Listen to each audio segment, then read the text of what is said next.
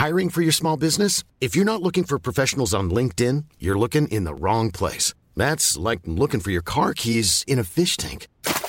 LinkedIn helps you hire professionals you can't find anywhere else, even those who aren't actively searching for a new job but might be open to the perfect role. In a given month, over 70% of LinkedIn users don't even visit other leading job sites. So start looking in the right place. With LinkedIn, you can hire professionals like a professional. Post your free job on linkedin.com slash people today.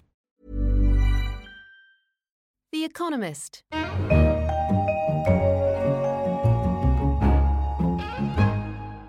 In London, this is The Economist with Tasting Menu, a selection of the tastiest morsels from this week's issue.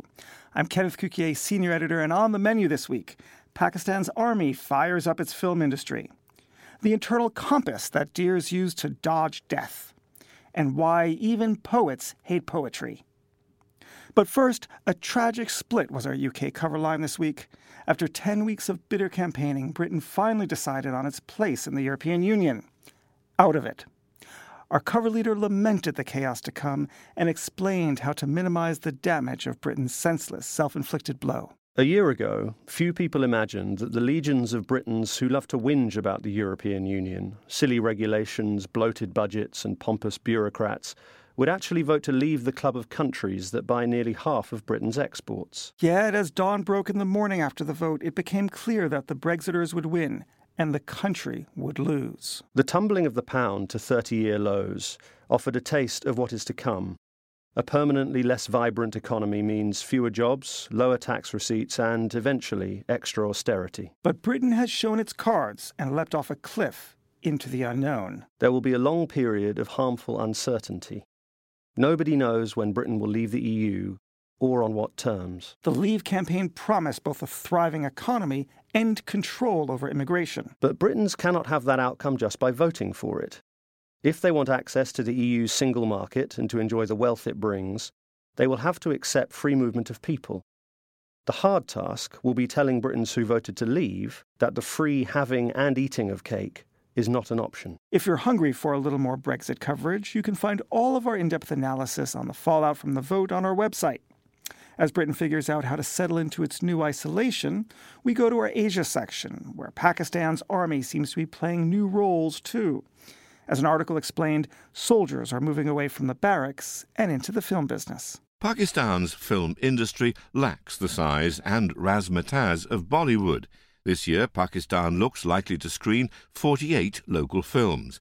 That is a record, but between April 2014 and March 2015, India released more than 38 times as many. The envious army is stepping in to help, but not financially. Instead, it makes low budget productions look like higher budget ones, mainly by offering logistical help and access to military land and hardware guns, explosives, helicopters, and the occasional company of soldiers to appear in the background for extra authenticity. For the soldiers, it must be nice to sometimes just play at being themselves. Whatever thespians may say about the sweat, tears, and pain that go into acting, compared with actually fighting in northwestern Pakistan, it is at least safer. So, as Pakistan soldiers try to fire up their film industry, we flip through to our America section where we find a crisis bubbling under in Brazil. Ahead of the Olympic Games this summer, a financial crisis in Rio State poses a looming threat. On June 17th, the acting governor of Rio de Janeiro State, Francisco Dornelles, decreed a public calamity. It will, he warned, affect the state's ability to support the Olympic Games. Looking around Rio, you wouldn't think anything was amiss. Beaches are emptier than normal, but that's because temperatures have dropped to a frigid 23 degrees Celsius. The streets are bustling. It is, in fact, a financial calamity lingering behind the scenes. Brazil's recession has caused tax receipts to plummet. Falling oil prices have pulled down royalties. The budget deficit this year is expected to exceed 19 billion reais. That's $5.6 billion, a third of revenue. But just in case any of you are worried the games may not go ahead. Luckily for sports fans, the games are mainly the responsibility of the city, which is in better fiscal health. The arenas are nearly ready. So, as Brazil sets about putting the finishing touches to its stadiums, we sashay to our business section, where another Olympic milestone has been made in the realm of 3D printing. As an article explained, a Japanese car manufacturer has just started offering customized vehicles with parts hot off the presses. This brings to drivers with more modest budgets the kind of individual tailoring of vehicles hitherto restricted to the luxury limousines and sports cars of the super rich. The printed parts only come on one car for now. Customers ordering this car from their local dealer can choose one of 15 effect skins, decorative panels embellished with intricate patterns in 10 different colours. The buyers can then use a website to tinker with the designs further to create exactly the look they want. The results are then stuck on the front and rear body panels. Tinkering with automobile aesthetics was previously reserved for the wealthy. Generally, personal customization is available only where money is no object, on cars such as Rolls Royces and Ferraris. But technology allows for such trends to be bucked. 3D printers change the economics of production. Since software, rather than skilled craftsmen working in wood or metal, is behind the process, changes can be made easily and cheaply. So, as cheaper customized cars begin to slip off the production line, we move through to our finance section, where we explore a case of finances falling out of a fund. As an article explained, a recent cyber heist has left a sizable hole in the vault and a curious question hanging in the air. Is it theft if no rules are broken? That is what users of the DAO, a futuristic investment fund, were left pondering after June 17th, when an unknown attacker made off with around 3.6 million Ether, an online currency similar to Bitcoin. This fund does not have rules per se. Instead, it has computer code, which is supposed to embody its purpose and to operate automatically. And one hacker seems to have found a chink in the digital armor. The attacker was able to siphon the money by exploiting a glitch in the code that caused it to process the same transaction many times. If the attacker found a flaw in the code, whose fault is that? Indeed, this could be seen more as a case of dedicated diligence. In effect, says Emin Gun Sirer of Cornell University, the attacker simply read the terms and conditions more closely than anyone else. So that's why people read them. In fact, maybe he's the only person who would ever read the terms and conditions before accepting them. Anyway, as investors grapple with the philosophy of their futuristic fund, we flip through to our science section, where an article explores the intricacies of animal survival. As an article explained, researchers have unearthed new insights into the method with which deer escape death.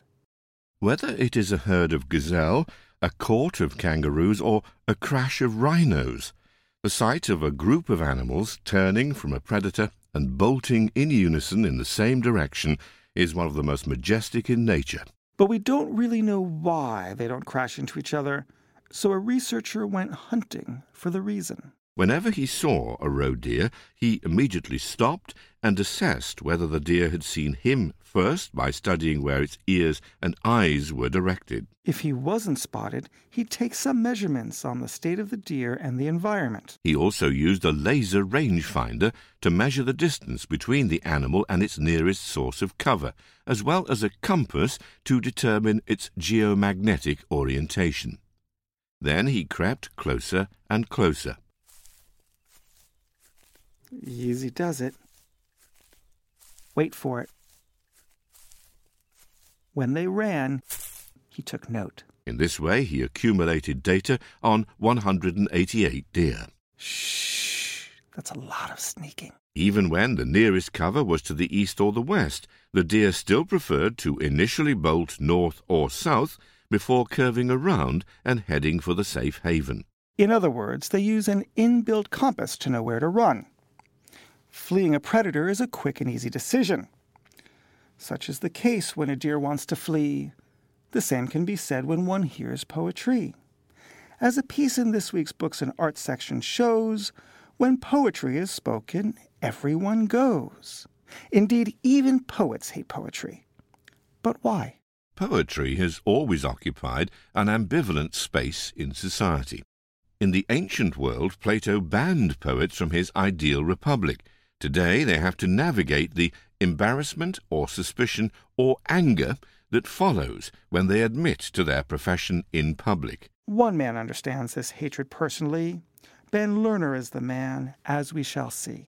As a poet, he has been on the receiving end of it, but also, more interestingly, he has felt it himself. Even though he is a poet, he doesn't really truly show it. His books suggest that he is uneasy with his relationship with poetry.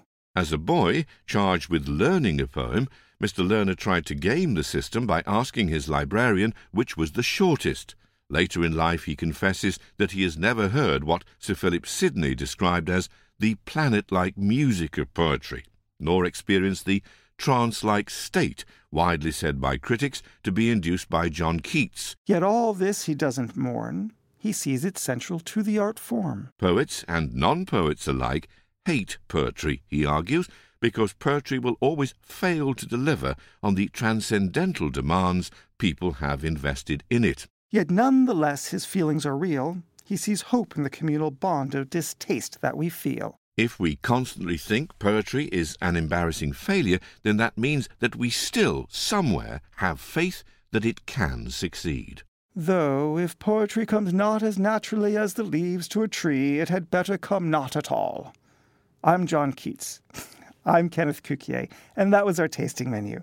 Do send us your feedback via email at radio at economist.com or on Twitter at Economist Radio. In London, this is The Economist.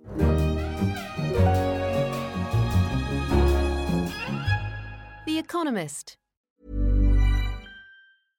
Imagine the softest sheets you've ever felt. Now imagine them getting even softer over time. That's what you'll feel with Boll and Branch's organic cotton sheets. In a recent customer survey, 96% replied that Boll and Branch sheets get softer with every wash. Start getting your best night's sleep in these sheets that get softer and softer for years to come. Try their sheets with a 30-night guarantee. Plus, get 15% off your first order at bollandbranch.com. Code BUTTERY. Exclusions apply. See site for details.